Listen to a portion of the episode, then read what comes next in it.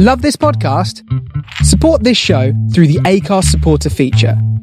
It's up to you how much you give, and there's no regular commitment. Just hit the link in the show description to support now. Hiring for your small business? If you're not looking for professionals on LinkedIn, you're looking in the wrong place. That's like looking for your car keys in a fish tank.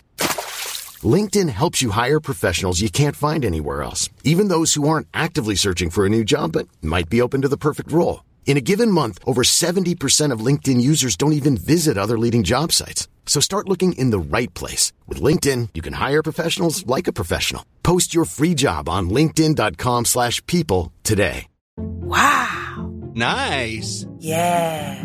What you're hearing are the sounds of people everywhere putting on Bombas socks, underwear, and t-shirts made from absurdly soft materials that feel like plush clouds. Yeah, that plush. And the best part? For every item you purchase, Bombas donates another to someone facing homelessness. Bombas. Big comfort for everyone. Go to bombas.com slash ACAST and use code ACAST for 20% off your first purchase. That's bombas.com slash ACAST. Code ACAST. Welcome to Starship Sofa, part of the District of Wonders Network, featuring Tales to Terrify, Crime City Central, and Protecting Project Pulp.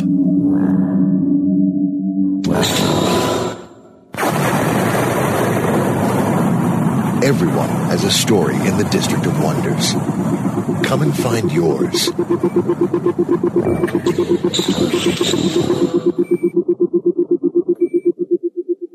This is the Starship Sofa. Everybody, welcome, hello, and welcome to show 322. I am your host, Tony C. Smith.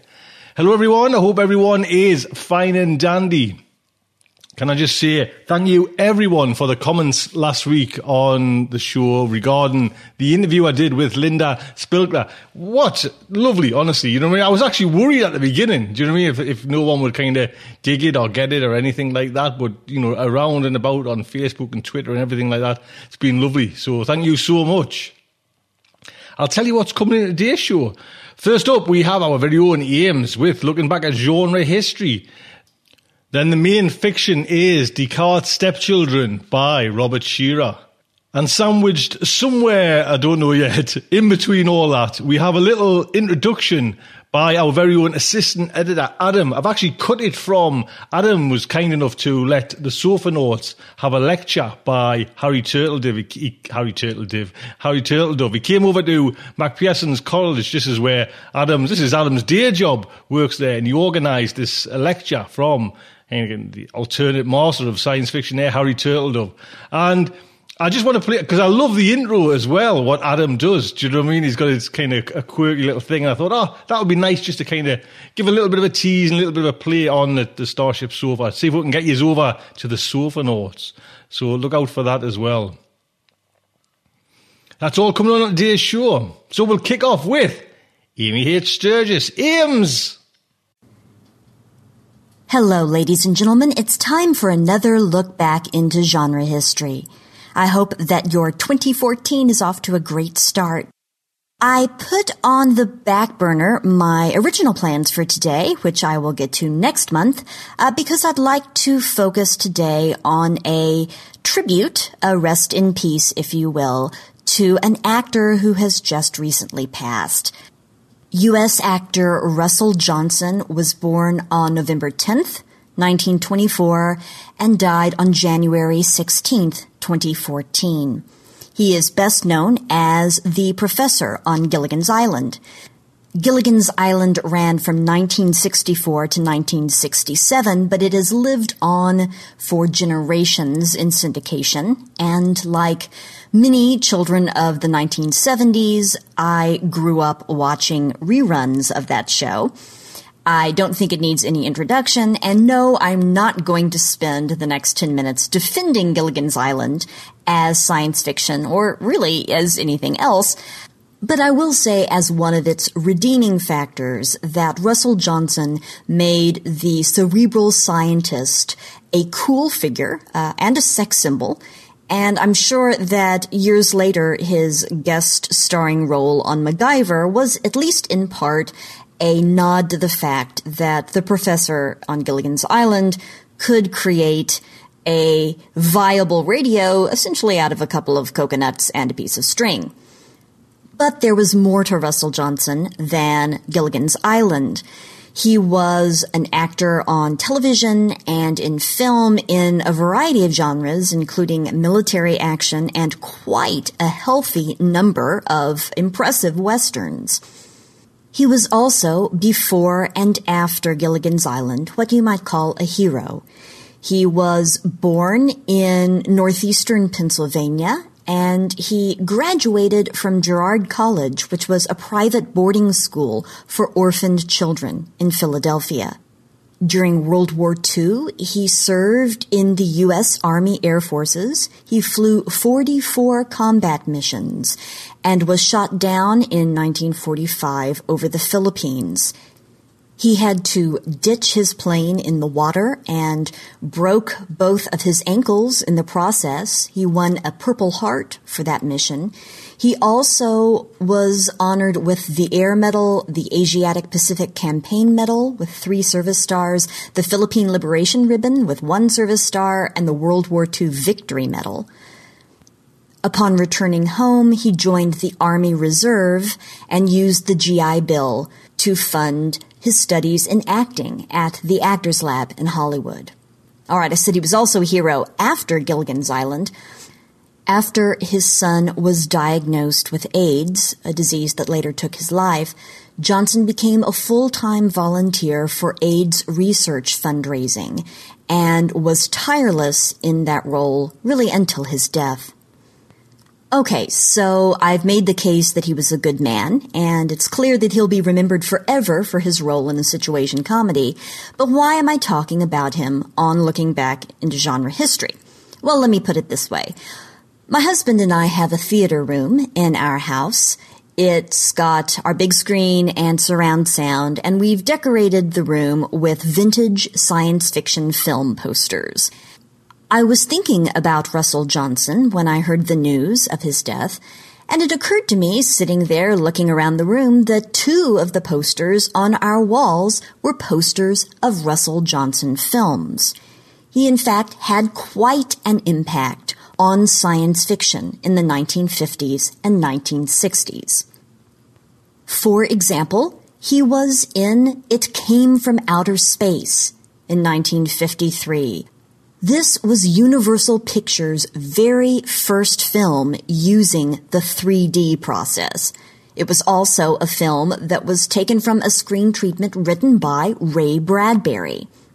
It was unusual for its time because the alien invaders were not malicious. They weren't coming to overtake and destroy humanity. In fact, it's kind of the exception that proves the rule about uh, Cold War era uh, xenophobia and paranoia because it describes aliens who just crash landed on Earth by accident and simply want to fix their craft and continue on their way. Okay, they do sort of borrow uh, the local townspeople to help them repair their spaceship, but when they're done, they release those townspeople unharmed. It's definitely worth watching. Russell Johnson was also one of the stars of 1955's classic This Island Earth, which was based on a novel of the same name by Raymond Jones. This film has several claims to fame. It was, in fact, well received and uh, critically successful, as well as popularly successful when it came out, dealing with scientists who are taken by the Metalunans to Metaluna. Uh, they came to Earth for uranium deposits and to get the scientists and bring them back to help defend their planet in a war. But it turns out the Metalunans have decided they're going to relocate to Earth, and uh, that's bad news for us. It was well shot and also particularly noteworthy for its use of color and special effects at the time. It's also well known now because it was the film that was lampooned in Mystery Science Theater 3000, the movie. It was a bit of a departure for the MST3K guys because usually uh, Mystery Science Theater focused on films that were so bad they were good, or sometimes so bad they were just bad. And in this case, for the cinematic film version of MST3K. They chose a film that was actually quite successful and critically acclaimed.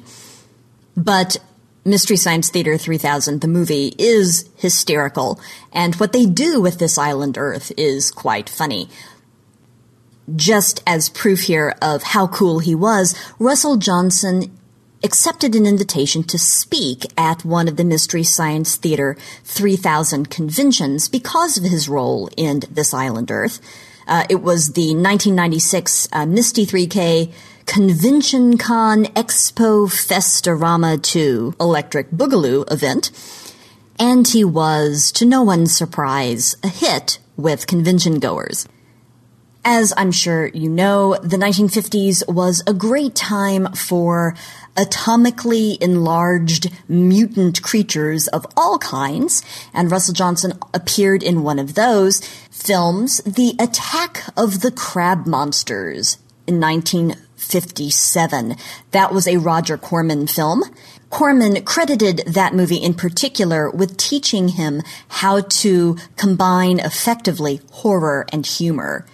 Attack of the Crab Monsters was part of a double bill. It was the main feature that was followed by Corman's Not of This Earth. A year later, in 1958, he starred in an unjustly forgotten film, one that I quite like, called The Space Children. This is a thoughtful film dealing with the potential for nuclear war. A group of scientists are brought together by the government to plan a nuclear war, to prepare for what seems to be a day after tomorrow Holocaust kind of situation. And as they are doing these preparations, a brain from outer space visits the planet and it communicates telepathically with these scientists' children. And in the end, it moves the children to sabotage the rockets and prevent the war that was getting ready to happen. If you haven't seen it, give it a try. Johnson's relationship with science fiction wasn't limited to film. He was also in science fiction television, most notably in two time travel episodes of The Twilight Zone. He appeared in 1960 in the episode Execution and in 1961 uh, trying to prevent the assassination of President Abraham Lincoln in the episode Back There. He was a professor in both of these episodes, sort of foreshadowing his later role on Gilligan's Island. He was also in the Outer Limits episode Specimen Unknown as one of the crew members of the research space station Adonis, who discover an unusual object attached to the station wall and bring it inside to study it. It begins with these ominous lines. At 10 minutes after 6 on January 8th, Lieutenant Rupert Howard stumbled upon something clinging to the wall of the space lock that appeared alive. He called them space barnacles for temporary identification. They were not. Ooh. Rounding out his science fiction resume, Russell Johnson also appeared as a guest on the series The Invaders, a U.S. show that ran from 1967 to 1968. This was a show that was definitely ahead of its time and a major influence on The X Files, which paid tribute to it by bringing Roy Thinnes, the main actor into the arc as a recurring character of the X Files. The show focused on an architect named David Vincent who was minding his own business and just happened to see a UFO. And in following up on this, uh, discover that there's a secret alien invasion already underway on the planet. He travels from place to place trying to foil the aliens and to warn the public, uh, which is obviously very skeptical, does not take him seriously, of the danger that they are facing.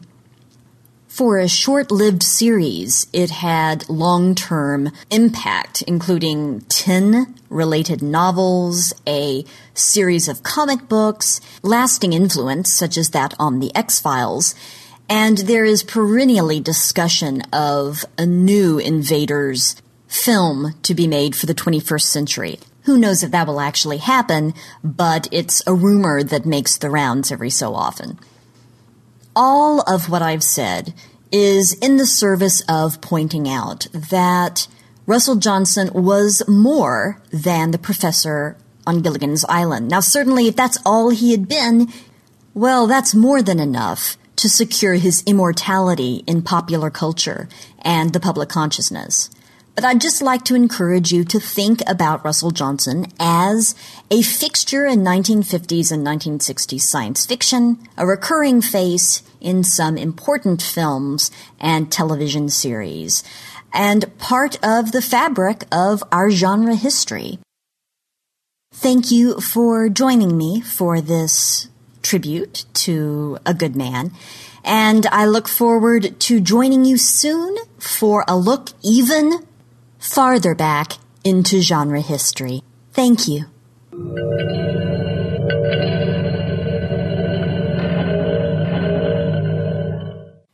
Big go, don't forget. There's no copy. Well, there probably be some copyright with him. oh, man, it's bloody early. So, next up is the main fiction, and it is Descartes' Stepchildren by Robert Scherrer. Robert Scherrer is the professor and chair of the Department of Physics and Astronomy at Vanderbilt University. His research area is cosmology, encompassing the work of dark energy, dark matter, and the Big Bang. Oh, come on, man, Robert, get in there. and the large scale structure of the universe. Oh, man, that's just fantastic. He is also the author of Quantum Mechanics textbook and has published several popular science articles and science fiction short stories. Go on, Robert. I'd just love to sit down with you and just ask you like loads of like dead simple questions. You know what I mean? Ah, where's the center of the universe? Actually, that's quite an unusual answer to that. And the narrator is our very own Logan Waterman. Logan, this is fantastic, sir. Thank you so much. So, the Starship Sofa is very proud to present Descartes' Stepchildren by Robert Scherrer. Might the most important question sometimes be Does it matter? When I give interviews, which I rarely do anymore, the same question invariably comes up How does it feel to be the most hated man in the world? I usually mumble something about the integrity of science or the need to pursue knowledge no matter where it leads. What I never, ever do is to reveal the truth. I remember exactly how it all began. Well, that's actually a lie, like so many other lies I've told myself over the years. I'm a good enough neuroscientist to know that nobody ever remembers exactly as it happens, especially something that happened nearly 20 years ago. Jenny and I spent our first anniversary in a rental cabin, nearly heaven, in the Smoky Mountains just south of Townsend. Jenny had fallen in love with the American outdoors the day she got off the plane from Ireland. She adored the unruly countryside, the feeling of endless space, so unlike the well behaved little landscapes of Europe. The yard behind the cabin sloped gently down to a burbling creek where a weathered plank bridge crossed to the other side. A carpet of dandelions stretched from the cabin to the creek, broken only by a solitary birch tree which cast a lengthening shadow in the late spring twilight. Jenny nestled close to me, under the tree, knitting a tiny green sweater. She paused to pluck a dandelion, giggled, and blew the seeds into my hair. Happy anniversary, John. I looked into her eyes, the eyes of the woman I truly loved, and gave her a kiss. What do you want to do tomorrow? I asked. Let's hike to Clingman's Dome. Are you kidding? You're five months along. Jenny patted her stomach. And still in better shape than you. She dropped her knitting and stood up. You don't hike all the way, silly. You drive up most of the way, and then walk the last half mile on a paved trail. Even a feeble pregnant lady could do it, and I'm not feeble. Ginny pulled out her Swiss Army knife and gouged a notch into the trunk of the birch tree. What was that for? I'm marking our first anniversary. We're going to come back to the same cabin every year on our anniversary, and I'll notch this tree. She gripped the trunk of the tree with one hand and swung in a circle around it, waving her other hand in the air. And eventually we'll bring our children, and then our grandchildren, and they'll all play out here under our tree. Jenny let go of the tree and put her hands on her hips. I think we should have at least four children. Okay. Or maybe five. Okay. Maybe 27. Okay. She rapped the top of my head with her knuckles. Oh, is anybody in there? Are you even listening?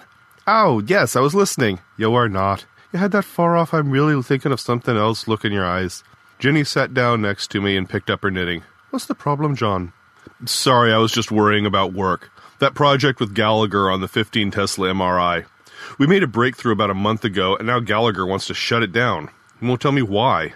That's just like Gallagher. Shuts down the project and then publishes the results himself, said Jenny. I always told you to stay away from him. Her Irish accent got stronger when she was angry. You neuroscientists. You're so male. You think you know everything there is to know about the human brain, but you don't know anything about people. You lie down with pigs, you get made into bacon. But Gallagher is a great scientist, I said. A pioneer in his field, a real genius, a true arsehole, she said. She wrote the word in the air with her knitting needle. A S S H O L E, arsehole. I've seen how he treats his students, how he treats you. The man has no respect for anyone's God given dignity. Michael doesn't believe in God. Oh, he does too believe in God, but his God's name is Michael T. Gallagher. Jenny turned the sweater to inspect one of the stitches. It's no wonder Lydia finally left him. I heard she was the one who left. You must be remembering it backwards, dear. She hooked me in the ribs with a knitting needle. He would never leave Lydia. Did you see them at the Christmas party? He's like a puppy dog around her.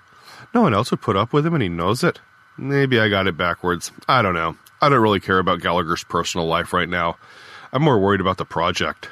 If you ask me, you've obviously stumbled onto some great discovery, and now he wants to claim all the credit for himself. Ginny finished a row of the sweater and set down her knitting. Which project was it, anyway? Don't you remember you were a volunteer? Ginny tapped her forehead. I do remember that. Fifty dollars for half an hour of work. Not too shabby. But all I can remember is sticking my head into an enormous tube and looking into a mirror. And then we had to recite some word sentences. I think, therefore I am. It's the only thing I can remember. All the sentences were supposed to be self referential. We were trying to understand the nature of consciousness. Why are we self aware? Where does it originate in the brain? I do remember the mirror was kind of dirty. You need to clean your equipment better. Jenny brushed a wayward strand of auburn hair back from her eyes. So, what did you find out in your experiment? It's amazing, really. I think we've been able to pinpoint the locus of consciousness in the brain. But I only got a chance to see a couple of the brain scans before Gallagher slammed the lid shut. At that moment, Jenny began to hemorrhage and I forgot all about the experiment.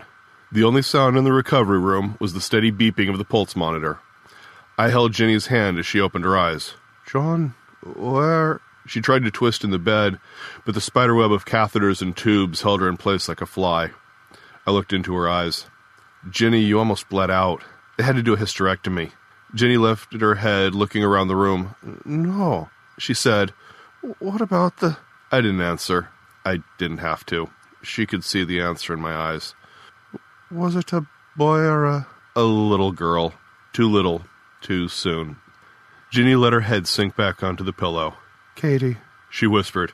We would have named her Katie. Then closed her eyes. She would have been smart as a whip. Grown up to work in your lab, I bet. My friends in physics tell me that every measurement, every decision splits the universe into a myriad of possibilities, like the branches of a tree. At that moment, I watched as most of our branches, the sound of laughter on a Christmas morning, the first day of kindergarten, children gathered around a dinner table, withered and disappeared. I leaned over the bed and awkwardly tried to reach around the tubes to hug Jenny. No matter what happens, I said, I will love you. Another month passed before I tried to track down Gallagher. His secretary was gone when I showed up, probably out to lunch, Gallagher's office door was ajar, and cold fluorescent light flickered through the opening. I knocked. No answer, so I pushed the door open and went in. The office stank of whiskey and stale vomit. I found Gallagher slumped back in his chair, staring at a manila folder of technical reports on his desk. An overturned bottle of Jack Daniels lay next to the reports, drizzling amber rivulets onto the desk. Michael, what's going on? I asked. I reached for the bottle, but it slipped from my hands and bounced on the carpet, splashing whiskey in all directions. Gallagher looked up at me with dead eyes. John, he muttered, go away. You can't shut down the project, not now. Gallagher coughed, and then he said in a hoarse whisper, I looked into her eyes and I saw. Phlegm rattled in his throat. What are you talking about? Gallagher raised a hand to his face and swatted an invisible fly. It was nothing. He closed his eyes. I grabbed his shoulders and shook him, and his eyes popped open. Idiot, he said. I'm not drunk, just tired. Gallagher lifted a folder of papers from his desk. Now please leave my office. I hesitated, then took a step back. I looked at the data, Michael. At least some of it, scans of your brain and mine. It's marvelous.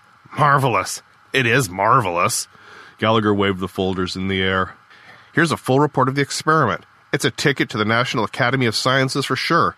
Maybe a Nobel Prize for both of us if we decide to publish. Gallagher tossed the folder back onto his desk. The only problem, my friend, is that we can't publish it. Huh? Gallagher waved a finger at me. Tell me honestly, John, what do you think of me? Well, you're a great scientist, maybe the best in the department. You think I'm an unscrupulous bastard out to steal your work. No, I don't deny it. I am an unscrupulous bastard. It served me well my entire career. I'm not making any apologies. Gallagher slammed his fist down on the desk. But I never planned to steal your work. I would never stoop that low. This project, it's just. It's a fantastic discovery. What could be more marvelous than the objective measure of consciousness? We could do animals next, maybe some of the great apes or. Stop! Gallagher coughed, almost seemed to choke. You only saw part of the data. He slid his chair over to his computer and pecked at the keyboard. A gray brain slice filled the screen. Your brain, John. Now we apply the self referential stimulus. A red spot flared in the prefrontal lobe. Exactly. It's amazing. We've discovered the locus consciousness in the brain. Gallagher said nothing. He pulled up another scan. My brain. He punched a key, and again the prefrontal lobe activated. Gallagher pulled up a third scan and hit the key again. Nothing. What's that? I asked. I don't get it. Not everyone shows activity, evidence of consciousness.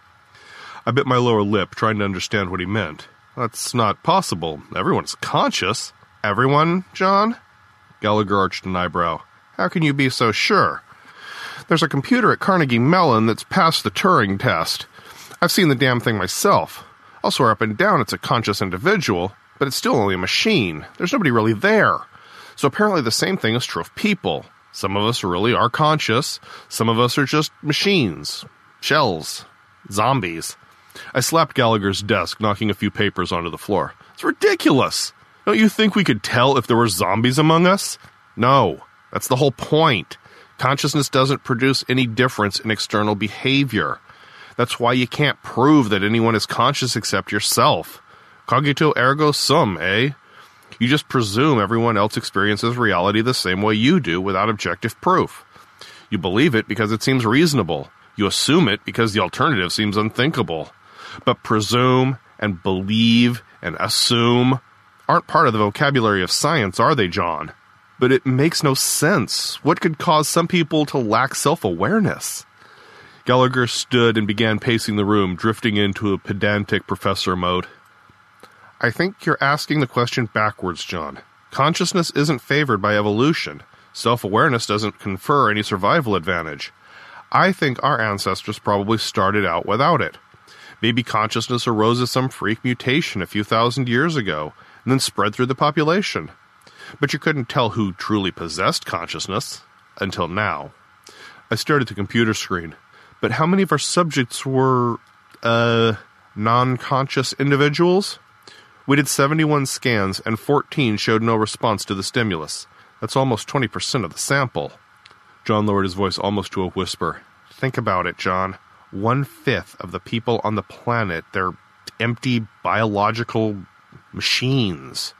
I was speechless for a moment, trying to take it all in. I pointed at the screen. And whose brain? That's Lydia, John. My wife. Gallagher stared past me. I lay in bed next to her, looked into her eyes. I saw nothing there. The woman I loved, probably the only person I ever really loved, a vacant shell pretending to be a human being. I suppose I should have tried to comfort him or something. Jenny would have known what to do, but I just stood there staring at him. After a few minutes, I said, Look, Michael, maybe we could hold on to the data, then publish when mankind is uh, ready to accept this? Bullshit. Mankind is never going to be ready for this. Gallagher picked up the manila folder on his desk thrust it into my chest. Take a look at the report, John. Jenny's in there too. Why don't you take a peek at it? See if she's really who you think she is. Or maybe she's just an empty shell too. I flinched backwards. What's wrong, John? Don't you want to know? Gallagher smiled crookedly. You still want to publish? Now that you know what's at stake for everyone on the planet? He pushed the manila folder into my hand. I began to tremble and papers fell from the folder onto the floor. I looked away, not wanting to see what was printed on them. I'll do you a favor, John. It'd be the only nice thing I've ever done for you. Gallagher bent to retrieve the papers. Your wife is perfectly normal, as conscious as you or me. Congratulations. Unlike me, your life is not destroyed. I realized then that tears were streaming down my cheeks. Gallagher sank into his desk and stared out into space. This was the dream of my life. A great discovery, everlasting fame, a trip to Stockholm, and I'm going to have to give it all up. He pointed at the middle of the folder. For me, this project is finished. You do what you think is right, but don't dig too deeply. You might not like what you find. I sat on the data for almost a year. Gallagher, for all his faults, was no fool. But surely there could be no harm in pursuing the truth, no matter where it led. And wasn't that my duty as a scientist? I finally mentioned it to Jenny as we sat under the birch tree, just after she'd carved a second notch. I don't know, John, she said, shaking her head. This just doesn't seem right to me. It's got a bad smell to it. But that's what scientists do, Jenny. We pursue the truth. We can't suddenly decide that there are things man was never meant to know. That's like the plot of a bad movie. Don't you remember? You will know the truth, and the truth will make you free? Jenny rolled her eyes. Don't start quoting the Bible at me, John Benson. Then your eyes shall be open, and you shall be as gods, knowing good and evil. Are you really doing this for the sake of the truth, or do you just want the glory of a great discovery? Because if it's the glory you're after, you might find it's not all you expected. Success rarely is what you thought it would be. I laughed, but unfortunately, failure is exactly what you thought it would be. I'm not in it for the fame. Really, I'm not. Look, Jenny said, I'll still love you no matter what you decide, but be careful. Don't do something you'll regret later. Think about what you're doing and about why you're doing it. For the next few days, I pretended that I was thinking things over, but in my heart, I had already decided. I wrote up the paper and sent it off to nature. I told myself I was doing it for the sake of science. Mankind deserved to know the truth, and surely Gallagher had been too distraught to think clearly. Is there a part of the brain that activates whenever we lie to ourselves? If so, it must light up pretty often. Two weeks after the paper appeared in Nature, Michael Gallagher took his own life. The annual meeting of the Organization for Human Brain Mapping took place later that summer in Houston, and I was invited to give a plenary talk. I was expecting a coronation. What I got was a crucifixion. Poorly substantiated claims for a locus of consciousness. A philosophical conjecture based on extraordinarily thin evidence. More like phrenology than neuroscience. And those were the comments from my friends. As I left the conference room, I noticed my colleagues keeping a discreet distance. Failure is contagious. I parked myself by the donut cart and buried my sorrows in a mound of fried fat and sugar. I was biting into my third vanilla cruller when I heard a voice above the general murmur. Have a colonoscopy? Huh? I said. Nail surgery? Then I noticed the speaker, a gaunt man in a black turtleneck and black trousers. He slipped into the empty bubble surrounding me and handed me his business card. Dr. Lee, he said. Tsinghua University, Beijing. I work in pharmacology. Uh, that's odd. You don't look Chinese. I'm not. Look at my card. I read his name from the business card Professor Robert E. Lee. Lee grinned, showing nicotine stained teeth. I grew up in Virginia. I'm part of the reverse brain drain. Chinese hired me away from University, Kansas five years ago. Doubled my salary, tripled my lab space. You wouldn't believe how much money they've been pouring into my field. In another decade, they're going to own pharmacology. He pulled out a pack of camels and shook out a cigarette. Yeah, you can't smoke in here. Sorry, I forgot. Lee slipped the cigarette into his pocket. And people say the Chinese government's repressive. At least let me smoke wherever I want to. Let's go out onto the balcony. I followed him out the door into the moist cocoon of the Houston summer. Diesel fumes drifted up from a truck stuck in traffic on the street below. Lee lit a cigarette and blew a smoke cloud toward the door. Those people in there, he said, they're idiots. You're a genius, and none of them realizes it. Really, I'm starting to have doubts myself. Well, don't. I'm working on the same problem in my lab, but from a different perspective. I was asking if you'd ever had a colonoscopy or dental surgery, anything involving sedation, and have you? I shook my head. Nope, no colonoscopy, no dental surgery. Well, that's not quite true. I did have my wisdom teeth out, but that was a long time ago. Well, then you probably had Versed. It's a brand name of midazolam. Amazing little drug. Knocks you goony, but you can still respond to requests, obey simple directions, and that sort of thing. And then you wake up and forget everything that happened. What does that have to do with my research? Nothing, actually. Lee sucked on his cigarette and blew a streamer of smoke in my direction. But we've developed a new variant, midazolam C. From the outside, it appears to have no effect on behavior. I could be under the influence of midazolam C right now and you'd never know it. But I would know it. It slowly reduces the level of subjective consciousness till it's snuffed out entirely. We can generate a condition pharmacologically that exactly mimics the zombie state that you were talking about back in there. Lee took another puff on his cigarette. Mm, but we don't have a good enough MRI to pick out what's happening in the brain. Well, that's where you come in. You want brain scans of subjects under the influence of your drug. Exactly. I brought a supply of midazolam C with me to the conference, and I can be in Nashville next week.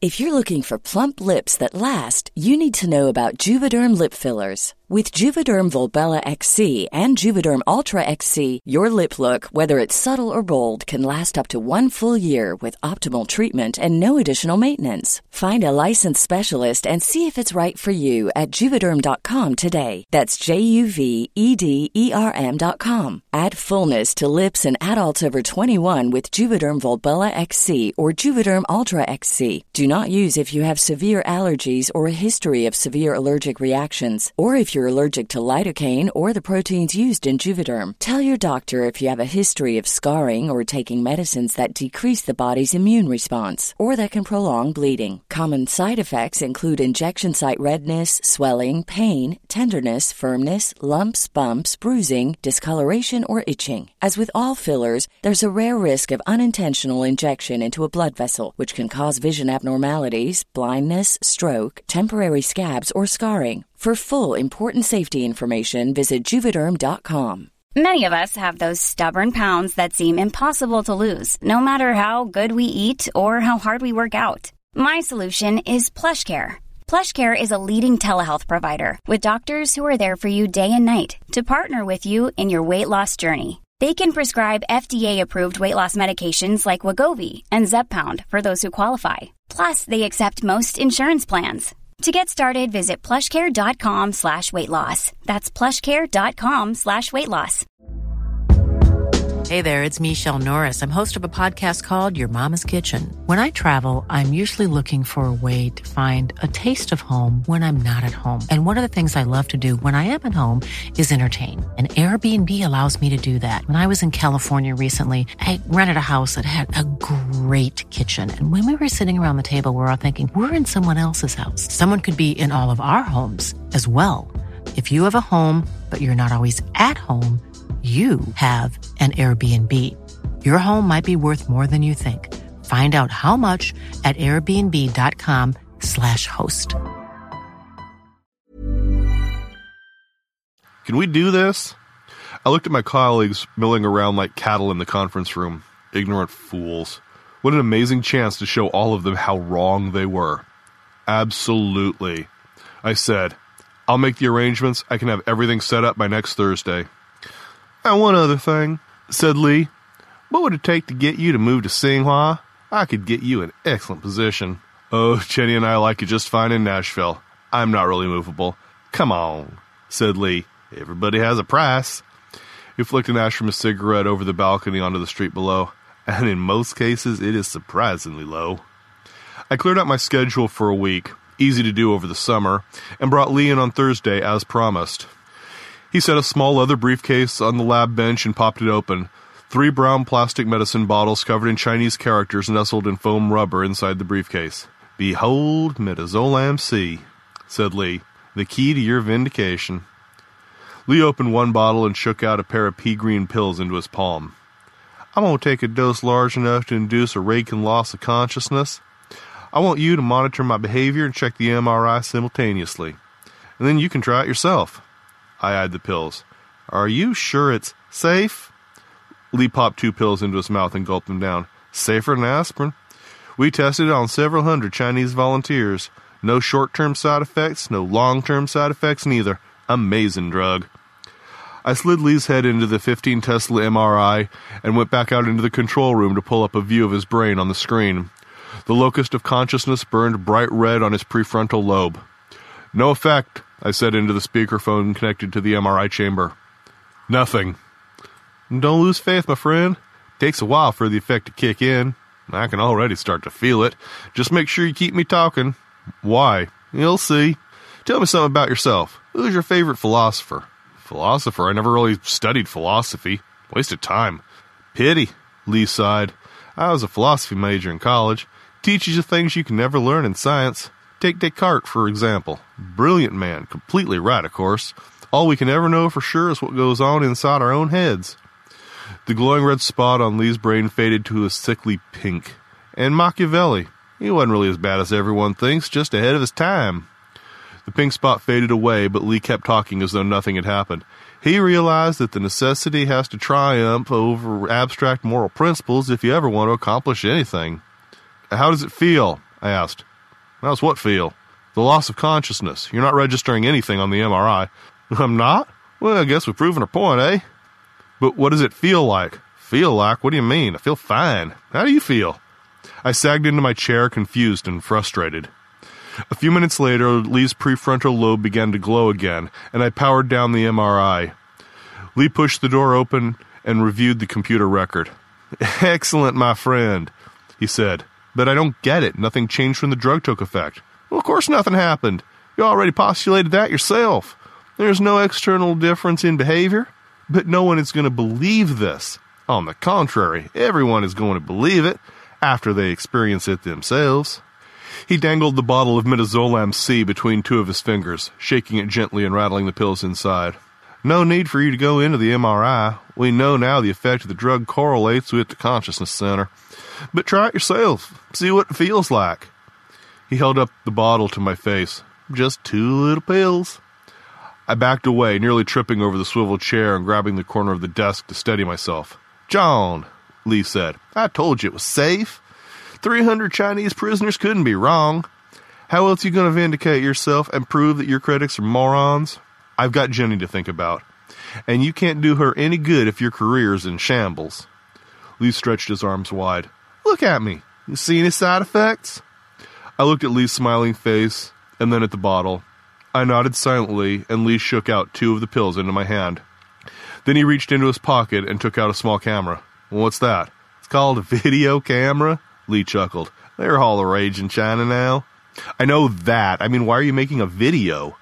Because otherwise you'll never believe. I gulped down the pills and chased them with a glass of water.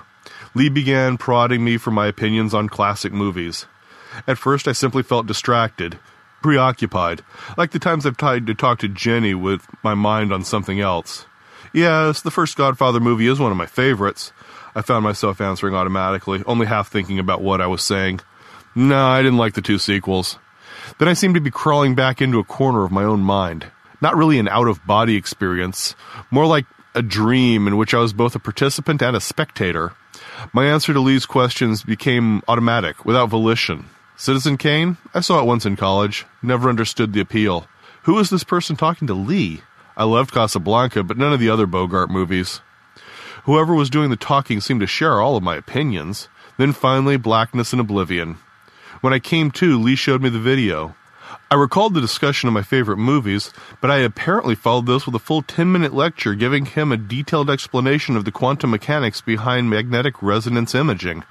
At one point, I'd even written on the whiteboard the Hamiltonian for a proton in an oscillating magnetic field. I shook my head. I don't remember any of this. Well, no reason you should. And this happened after the drug took full effect. You weren't conscious, at least not as we understand it. Conscious enough to give you a quantum mechanics lecture. Well, of course. That's exactly what the, oh, what should we call them? People have no center of consciousness. Not zombies, surely. How about blanks? This is exactly what the blanks experience, or rather, what the don't experience. And they go through life behaving like you or me, but he tapped his forehead. There's a big gaping hole where their self awareness should be. And you just live through it yourself. I looked down at the floor. Why so glum, John? Once we publish the midazolam C results, no one will be able to contradict you. Hell, they can experience themselves if they want to. I guess I was half hoping to be proved wrong. It's just, John, we're scientists, remember? Fearless seekers of truth. It's really quite heroic of us. Lee pulled out an e tablet and began scrolling through screens. What are you doing? I'm clearing my December schedule for the next few years. You don't want to do the same? Why? December's when they give out Nobel Prizes. Contrary to popular belief, sharing a Nobel Prize doesn't make you rich. After taxes, it was barely enough to buy nearly heaven and a couple of acres of the surrounding land. But developing a simple version of our MRI test for consciousness, something so cheap and easy that it could be installed in every doctor's office in the country, that did make me rich. I ran my thumb over the five notches in our birch tree. Jenny had carefully carved them into the shape of a pentagon. The temperature was unusually warm for a May evening in Tennessee, somewhere in the 80s, but under our tree it felt frosty cold. Jenny sat back against the tree and snapped open her copy of the Ladies' Home Journal. She slapped a page with the back of her hand. Look at this article. Would you want to marry a blank? Now a bunch of states are requiring the Benson test before they issue marriage licenses. They call it informed consent. What have you done, John? What had I done? Never mind the blanks all insisted they were perfectly normal, perfectly conscious, just as human as the rest of us. After all, hadn't I predicted exactly this behavior? Jenny dropped the magazine onto her lap. And now parents are starting to test their own children. Children, can you believe it? And I'm not even sure I buy this stuff about blanks not having consciousness. You said yourself it's just blood flow in the brain. We're working on a better test. I said, We're trying to map the neural pathways directly, but it's going to take a while. What about the midazolam C? A cheap parlor trick. Am I any less human when I'm asleep? Does that make me any less of a person? No, but and that abominable friend of yours, Robert Lee. Do you know what he's been up to? He's not a friend. He's a collaborator, a former collaborator. A collaborator. Jenny rolled the word around in her mouth, tasting every syllable. Yes, that's the right word for it. Didn't you see the news last week? Lee discovered that a massive dose of midazole C, something like 10,000 times the normal dose, permanently wipes out the center of consciousness. The Chinese have adopted it as a humane alternative to capital punishment. But I thought you didn't believe any of this was real. Jenny stood up and hugged me from behind. I'm your wife, John. I reserve the right to contradict myself. Maybe it is real. I don't know. But I just don't like the way this is going. Jenny let go of me and studied the pentagon carved under the tree. Oh, they sent us the forms from the adoption agency yesterday. Good. What do they need from us? Well, that's all pretty standard. Proof of stable employment, some outside letters testifying to our good character, routine genetics screening. I made an appointment with Dr. Kyle for both of us. Dr. Kyle's examination room displayed the full range of his family practice. Cartoon giraffes and elephants cavorted on the wall behind brochures on hypertension and heart disease. I noticed a small stack of brochures nestled under a baby elephant in the corner. The Benson Test for Children. Tissue paper bunched and crackled as I helped Jenny slide down from the examination table while Kyle studied his med pad. How many parents have their kids tested? I asked. Kyle looked up. Tested? Oh, you mean the Benson test. Kyle glanced over his shoulder at the brochures. When I first started offering it last year, very few, he said. Now it's about two thirds. Most parents want to know if their child is a blank. And what do they do if it is a blank? asked Jenny. Dr. Kyle shrugged. We refer them for counseling. I have a few pamphlets. Dr. Kyle squinted at his med pad. But let's get to your results. I have to say the news is mostly good. There was an awkward silence while we waited for the mostly good. Kyle nodded towards me. Professor Benson, you've got a marginal disposition towards atrial fibrillation. Probably nothing to worry about until you're a lot older and you've actually got a slight resistance to digestive system cancers colon, stomach, pancreas. Nothing out of the ordinary. Kyle tapped his med pad and turned toward Jenny. And Mrs. Benson, you've got a marker for increased HDL levels, but we knew that already from your cholesterol test. That's a good thing, of course, but there's one issue you do have some markers that predispose you to early onset Alzheimer's. I hugged Jenny, who began to cry. No, no, said Dr. Kyle. It's a very small lifetime risk, certainly less than 20%, maybe even less than 10%. That's not the point, I said. We've been hoping to adopt a child, and this. A disqualification, said Jenny, choking back a sob. No adoption agency will place a child with us now. I'm sorry, Kyle said. I'm so very sorry. He handed Jenny a Kleenex. There's a bit more to the report. That won't be necessary, I said, helping Jenny to her feet. Thank you, Dr. Kyle. When I was young, I thought that life's tragedies were like lightning terrible when they struck, but rare and easily avoided if one was careful enough. I know now that tragedy is as unavoidable as a gentle spring rain. Sooner or later, everyone gets wet. The sun was just starting to burn off the morning fog when the Cumberland River, when I drove Jenny to the Happy Hearts Orphanage for her Saturday morning visit. It was our 11th anniversary, but Jenny refused to go to Nearly Heaven until after she'd visited the orphanage. We exited off Briley Parkway and pulled onto the entrance road to Blanktown. A sign hanging on the chain link fence in front of an abandoned airstrip announced, You are now entering the Cockrill Bend Federal Protection Zone. Please have your papers ready. The road was totally clogged up, so I put the car in park and turned to look at Jenny. She was sorting a stack of books in her lap. What have you got there? I asked. Ah, oh, these are the books I brought. The kids love when I read to them. She shuffled the books for me to see each one. I've got One Fish, Two Fish, and Mr. Pine's Mixed Up Signs. And then for the older kids, I bought On the Banks of Plum Creek. I'm reading them one chapter every week. The kids are so cute. I can't believe their parents would just abandon them. They must have opened up another checkpoint because traffic started sliding forward. We pulled up to a small brick gatehouse where the pudgy federal agent greeted us. I need your papers, please. I handed him our documents, where he scanned under a UV light and returned. Don't lose those, or you'll have a heck of a time getting back out. We do this every week, said Jenny. I think we'll manage. The agent scowled at Jenny, but waved us through. Good rule of thumb don't provoke the government agents, I said as we pulled past the checkpoint, especially when they carry guns. Jenny craned her neck to get a final view of the guardhouse. Guns? Don't you think they're overdoing it a bit? You know, it's for the protection of the people who live here, Jenny. Jenny snorted. Hey, I said, nobody is forced to stay here. No, said Jenny. But they can't get jobs because nobody wants to hire them. And they can't get money from the government unless they live here. It's all a bunch of hogwash. Did you hear what happened to your friend Lee? He's not my friend. The Chinese government caught him embezzling research funds, so they gave him a dose of his own medicine. That's not funny, Jenny. I didn't say it was. We drove down a clean white concrete lane.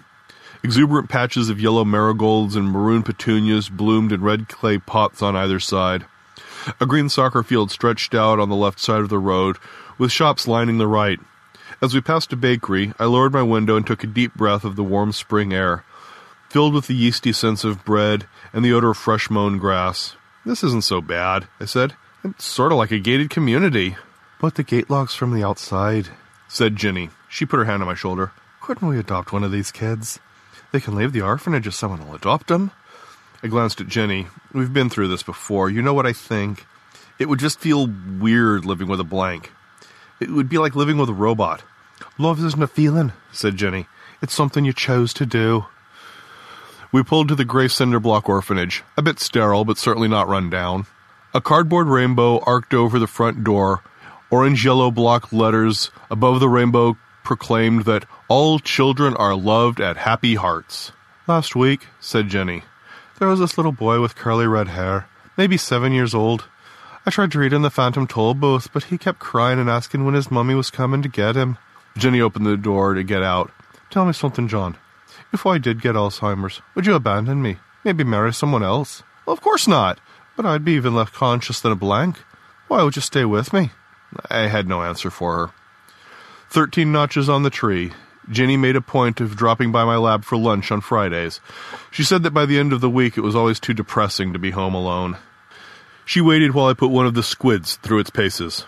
Are you starting a new experiment, John? she asked. Later this year, we'll be tracing single neural pathways. We're years away from mapping anything functional, but eventually we should be able to. I was interrupted by a pounding on the door. I yanked it open, and a disheveled young man pushed his way in. He stank of urine and looked badly in need of a bath. Help me, he said. Can you please help? Who are you and what the hell do you want? I asked. They're after me, he said. They've got baseball bats. I heard footsteps thumping down the hall. More from reflex than conscious thought, I pushed the man into a supply closet at the back of the lab where we store our surplus electronics. Following him in, I pulled the door shut, forgetting that it locked from the outside. Jenny, get back here and let me out! I yelled through the wire mesh window in the door. Jenny started back toward the supply closet, but then stopped when a crowd of students appeared at the door. They were better dressed than your usual mob, a sea of khakis and striped polo shirts, but a few of them did have baseball bats. Jenny drew herself up to her full five foot two inch height. What do you want here? This is my husband's lab. We chased a blank down the hallway, said the man in the front of the crowd. He ran into one of these rooms. Sorry, but you can't come in here, said Jenny. There's a lot of delicate equipment. Oh, we won't stay long. The man leaned forward, brushing against Jenny. She whipped a shiny metal cylinder from a lab bench and brandished it against his stomach. Listen, young man, she said. This is a vial of Cobalt 97. If I pull off this lead plug, you'll be lucky to have children with only three eyes. The student looked down at the cylinder and back up at Jenny. He said nothing for a few seconds and then took a step backwards. Come on, guys, he said. Let's check out the rest of the rooms in the hall. Jenny closed and bolted the front door of the lab, and then came back to unlock the closet door. I emerged and took the metal cylinder from Jenny's hands. Jenny, this is my thermos, I said. I shook it, and liquid sloshed inside. It's full of coffee, and there is no such thing as Cobalt 97. Jenny gave a little half smile. I knew that, but they didn't know that. I shook my head. No one can bullshit like the Irish. I'll take that as a compliment. It was. The blank was shaking, damp with sweat. Here, sit down. I'll call security. They'll get you somewhere safe. I gave him a cup of water and he slurped it down. After the man was escorted away, Jenny confronted me. Why'd you help that guy? Well, he needed help. He was scared to death. But you don't think blanks are really aware. You're always comparing him to computers. You don't care if someone turns off a computer, do you? What could I say? The spasm of violence against the blanks swept the world for several weeks then died away as though it had burned itself out. Seventeen notches on the birch tree. So where are the squids? asked Jenny, stepping into my lab. I don't even see any aquariums. Not squids, Jenny. Squids. S Q U I D S, I said. Superconducting quantum interference devices. They measure the magnetic field from the currents in your brain. I patted a golden helmet hanging from a thick steel bar. They're all mounted right inside this scanner. A tangled rat's nest of cables ran from the helmet to our data port. I pointed at a chair underneath the helmet. If you sit right there, I'll put the scanner on your head. Jenny eyed the helmet. My goodness, she said. That looks like a hairdryer from the 1950s. Sorry, I'm not wearing curlers. Then she looked at me. John, she said, you know the only reason I'm doing this is to prove you wrong after all these years? And the only reason I'm doing it is to find out the truth, I said. Now we can measure the currents of the brain directly and trace out exactly how the neural pathways are organized. We can figure out once and for all who is self aware and who is not. No more doubts. Jenny scraped her chair forward a few inches and I adjusted the scanner on her head. Okay, said Jenny. Now would you want me to recite something? Look into a mirror. Do a little dance. No. How about this? Jenny said. Things fall apart. The center cannot hold. Mere anarchy is lost upon the world. And no need to say anything, I said. We can get a good reading from your resting brain. It takes only a few seconds. I studied the bank of screens above our data port. Okay, all done. Jenny took off the helmet and smoothed back her hair. I scrolled through the readout on the data port. Jenny, you were the final scan 50 blanks and 50 normals. Now I can let the computer go at it. Can I stand watch? Don't waste your time, it's going to take a while. If you go home, I'll call you as soon as I get the results. Okay, John. We'll call right away when you get the answer. Jenny walked to the door and turned her head. Right away. I heard the tap tapping of her footsteps down the hall. I sat down on the front of the wall screen and began issuing commands. Bring up subject number one, begin tracing neural network. Subject number one, announced the computer. John C. Benson. The screen filled with a gossamer network of quivering lights, glowing and fading as electrochemical signals pulsed through the neurons. Even our massively parallel quantum computer would take several minutes to complete the analysis. I remembered an Asimov book I had read as a kid, something like The Brain or The Human Brain. At the end of the book, Asimov brought up a paradox. Is the brain sufficiently complex to understand its own complexity? As I looked at the computer, I realized we had finally cracked the Asimov paradox. Even if we couldn't understand how the brain worked, our computer could. Compared to that, my old MRI studies were just like a phrenologist looking at the bumps on a skull. Analysis complete, announced the computer. Computer, identify volitional center. Most of the network faded, but a faint band of neurons glowed over most of the left hemisphere. They twisted and knotted into a dense glowing ball at the prefrontal lobe. Volitional center identified, announced the computer. I almost jumped out of my chair. 16 years of work, 16 years of faults, starts, 16 years of groping in the dark, but I had finally found the truth. I processed the other scans. When I finished and looked out on the window, a fat orange moon squatted low on the horizon. I ran the final correlation between the MRI test results and our new neural tracings. The match was excellent. Then I slouched back at the chair and stared up at the ceiling. The human mind is a messy thing. Not for us the sharp crystalline beauty of physics or even the cozy regularity of chemistry. I guess I should have felt vindicated. Now I had absolute proof there really were people who lacked consciousness. But I knew what I had to do next. Computer, please initiate Project Gallagher. Your request is confirmed, Professor Benson. Project Gallagher requires a password. I hesitated a moment. The password is Descartes' stepchildren. My postdoc and graduate students were just as smart as me, but I'd grown up with Java and C++, while they knew only a world of computers that talked. So it was child's play to hack the computer and falsify the data without leaving anything for anyone else in my lab to detect. My deception wouldn't last forever, but I was years ahead of the competition, and I knew this entire research area would quickly become taboo. It was almost nine o'clock when I finally called Jenny. I got the results. The neural tracings show volitional centers in all the subjects. There are no blanks. John, you mean everything that happened? It was all a mistake. Your mistake. A few seconds of silence, followed by a stifled sob, and then nothing. Money can't buy happiness, but it can certainly buy physical security. Jenny and I bought a hundred acres of land surrounding nearly heaven, and we turned it into a fortress with high fences, surveillance cameras, and armed guards. I ran my hand over our birch tree, nineteen notches. Jenny still used her old Swiss Army knife to carve them. A soccer ball whistled over my head and struck the tree, rattling the branches and knocking down a few leaves. Sorry, Dad, I didn't see you standing there, said a grinning teenage boy with red curly hair. I waved to him. George, go get everyone for dinner. It's our anniversary, and Jenny wants to eat early tonight. George ran back to the network of dormitories on the other side of the creek and rang the dinner bell. At the clanging of the bell, children walked, ran, and skipped out into the picnic tables surrounding the birch tree, chattering and laughing in the late afternoon sun. Jenny emerged from the back door of the cabin carrying a steaming pot of spaghetti.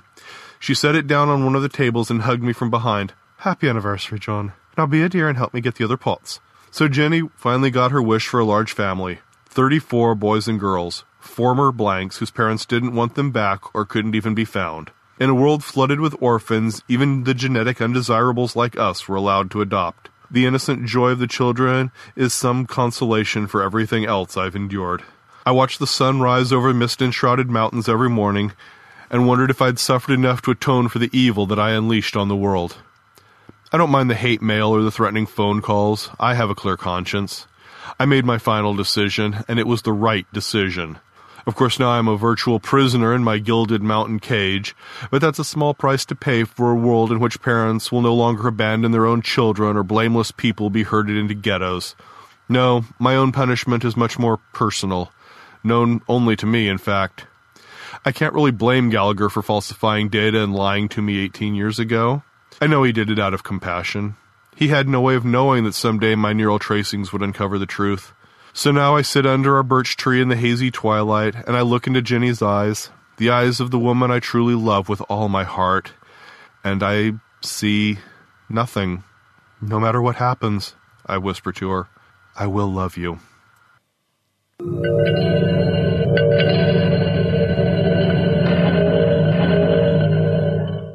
There you go. Don't forget, copyright is Robert. Robert, thank you so much for that. This story first came out just this, or just last year in Analog, magazine of science fiction. There you go. How cool is that?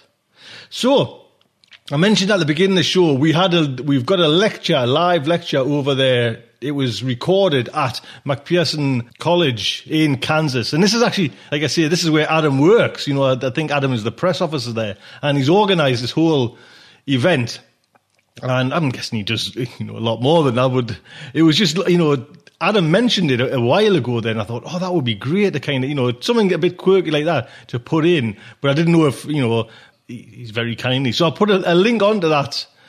You know the, the college there. So please pop over there. You know and have a look around if you want. That you know if you're interested in that sort of thing, go over there and check it out like I say, Dr. Harry Turtledove. This is what Adam wrote us because I just wanted a, little bio, just a kind of a little bit of blurb, just to set the scene for it. Dr. Harry Turtledove, Master of Alternative History Fiction, gave a rare public lecture on January the 16th at McPherson College in McPherson, Kansas, on the topic of what if, what alternative history fiction tells us about our past, present, and future.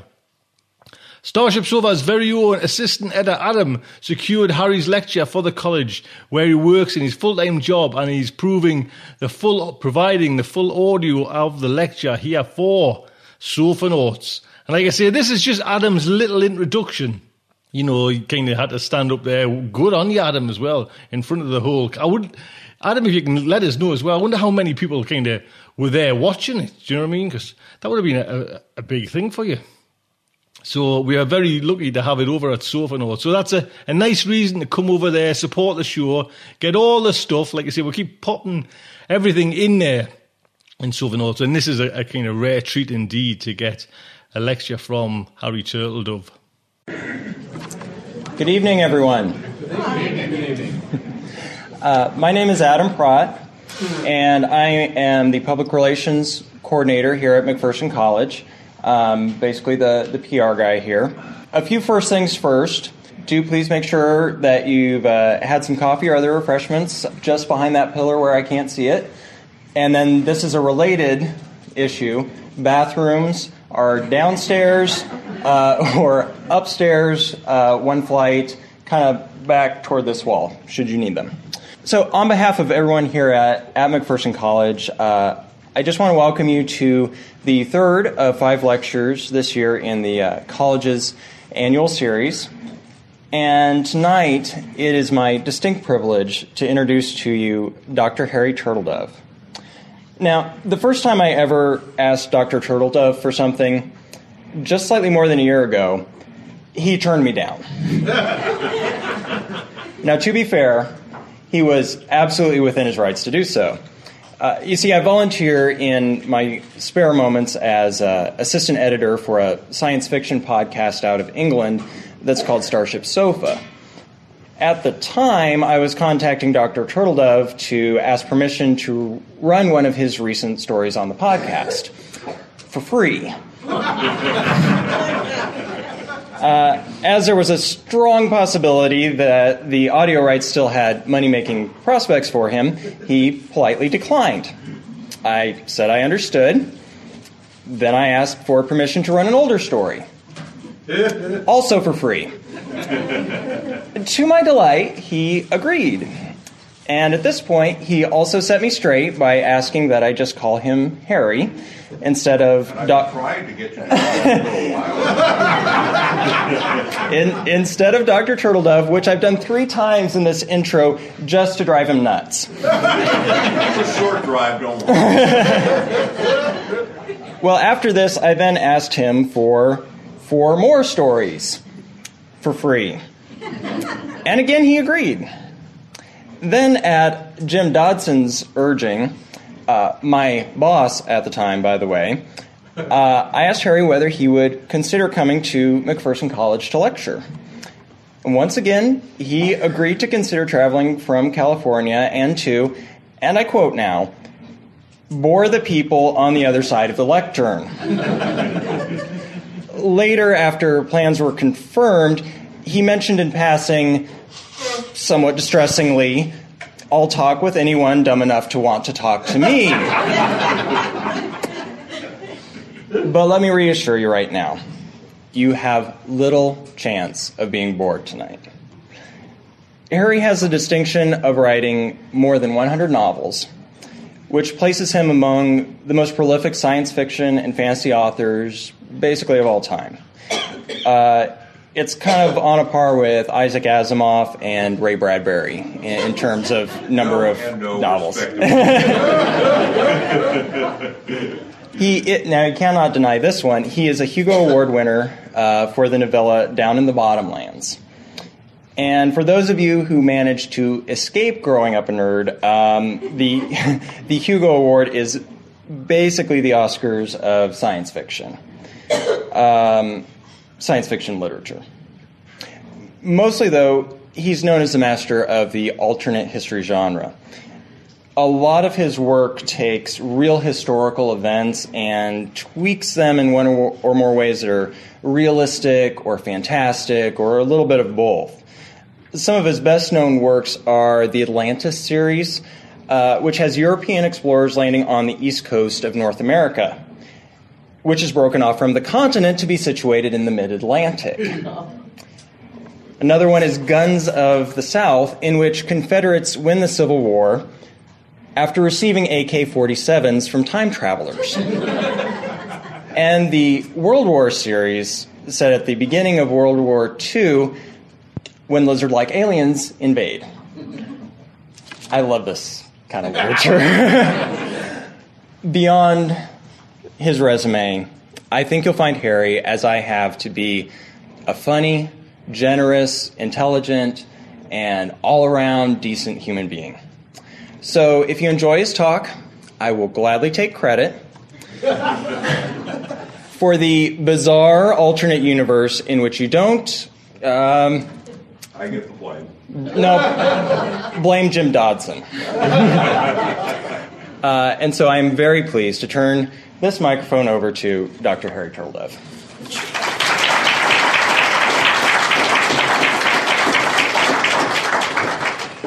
There you go. Go on, Adam. There, when you first stood up there, it was a bit like, "God, bloody hell!"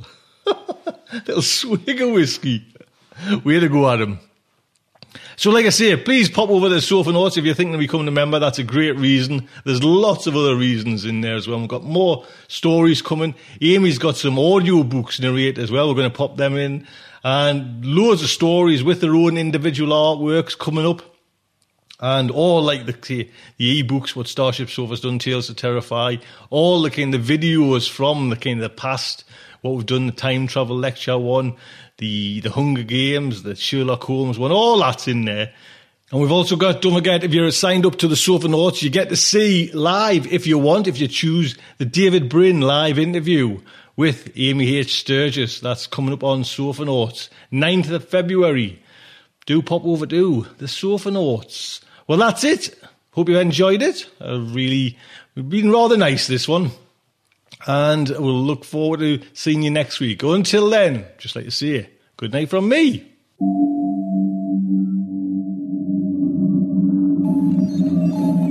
Will our heroes survive this terrible ordeal? Can they win through with their integrity unscathed? Can they escape without completely compromising their honor and artistic judgment?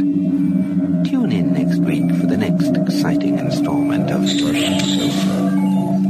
Evacuation procedure initiated. Shuttle set for launch. Airlock will be opened in three, two, one.